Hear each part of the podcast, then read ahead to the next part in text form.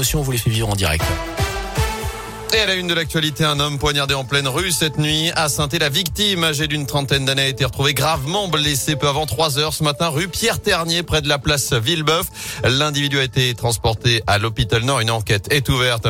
Enquête toujours en cours également après cette évasion à la maison d'arrêt de la Talaudière. Un détenu de 22 ans s'est fait la malle samedi dernier. Il s'est servi d'une corde fabriquée avec des draps pour escalader le mur d'enceinte. Il n'a toujours pas été retrouvé.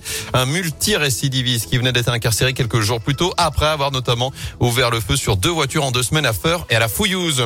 Une vingtaine de victimes et de proches de victimes du père Rib viennent de lancer un collectif selon plusieurs médias. Objectif échanger des informations, se soutenir et agir ensemble dans ce dossier. Je vous rappelle que le père Rib aurait agressé sexuellement une cinquantaine d'enfants dans les années 70 et 80. Le diocèse de Saint-Etienne a d'ailleurs fait un signalement auprès du parquet.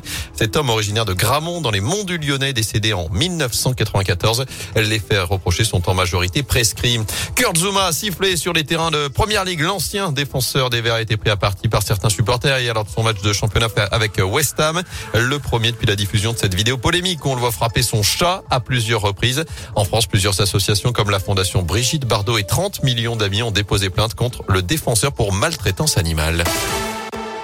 Faut-il légaliser le cannabis alors que la France expérimente en ce moment un usage strictement médical? La légalisation du cannabis récréatif est un débat qui revient régulièrement, y compris en période de campagne électorale. On reste le plus gros consommateur en Europe et ce malgré une répression importante et l'apparition de nouvelles amendes. Une étude menée en ce moment dans la région par des professionnels d'un CHU lyonnais pourrait apporter de nouveaux éléments. 400 psychiatres ont été interrogés, étant eux-mêmes en lien avec des patients consommateurs de cannabis. D'après les premiers résultats, 82, 80 d'entre eux se disent favorables à la légalisation à des fins médicales, plus de la moitié même à des fins récréatives. Le docteur Léa Leclerc auteur de l'enquête, revient sur leurs principaux arguments. Les arguments qui vont avancer, c'est de pouvoir proposer par la légalisation des outils de prévention et d'information pour les populations, mais en fait c'est surtout pour les plus jeunes qui ont des vulnérabilités hein, euh, par la suite à développer des addictions ou euh, des troubles de santé mentale, et puis de limiter le marché noir et la criminalité et permettre un, un meilleur contrôle des produits. Donc ça c'est vraiment les arguments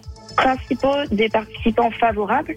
C'est un débat qui est à la fois euh, sociétal, politique euh, et citoyen hein, finalement. Alors euh, sans être pro ou anti-légalisation, hein, c'est vraiment réfléchir de façon intelligente à ce qui se passe et à ce à quoi on est confronté tous les jours. Et une minorité des psychiatres interrogés se sont prononcés contre la légalisation, mettant en avant les dangers sociétaux causés par cette addiction, aussi bien les violences que les accidents de la route ou encore l'augmentation des risques psychotiques comme la schizophrénie. Vous retrouvez plus d'infos à ce sujet sur radioscoop.com.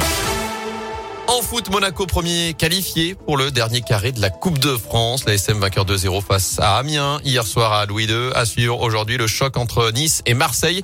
Et puis ce duel d'amateurs entre Bergerac et Versailles. Deux équipes de quatrième division. Bergerac tombeur des Verts, je vous le rappelle, en huitième de finale avec le Couramio Samir Bakir et le Stéphanois Antoine Letiévent qu'on entendra tout à l'heure à 9h. Le coup d'envoi de la rencontre sera donné à 18h30. En basket, Saint-Chamond marque le pas pour la première fois de la saison. Les Couramions concédé une deuxième défaite d'affilée hier soir en Pro B, revers 91-72 sur le parquet d'Antibes. Chalon-sur-Saône en profite pour récupérer la place de leader. Enfin, c'est très spectaculaire et ça pourrait ramener une nouvelle médaille à l'équipe de France. Le snowboard cross en ce moment même avec une Française qualifiée pour la finale. Il s'agit de Chloé Trespuch. En revanche, Julia de Souza Pereira Mabilo vient de chuter dans la deuxième demi-finale à l'instant et elle est d'ores et déjà éliminée. n'a rien à voir avec Noémie. Non.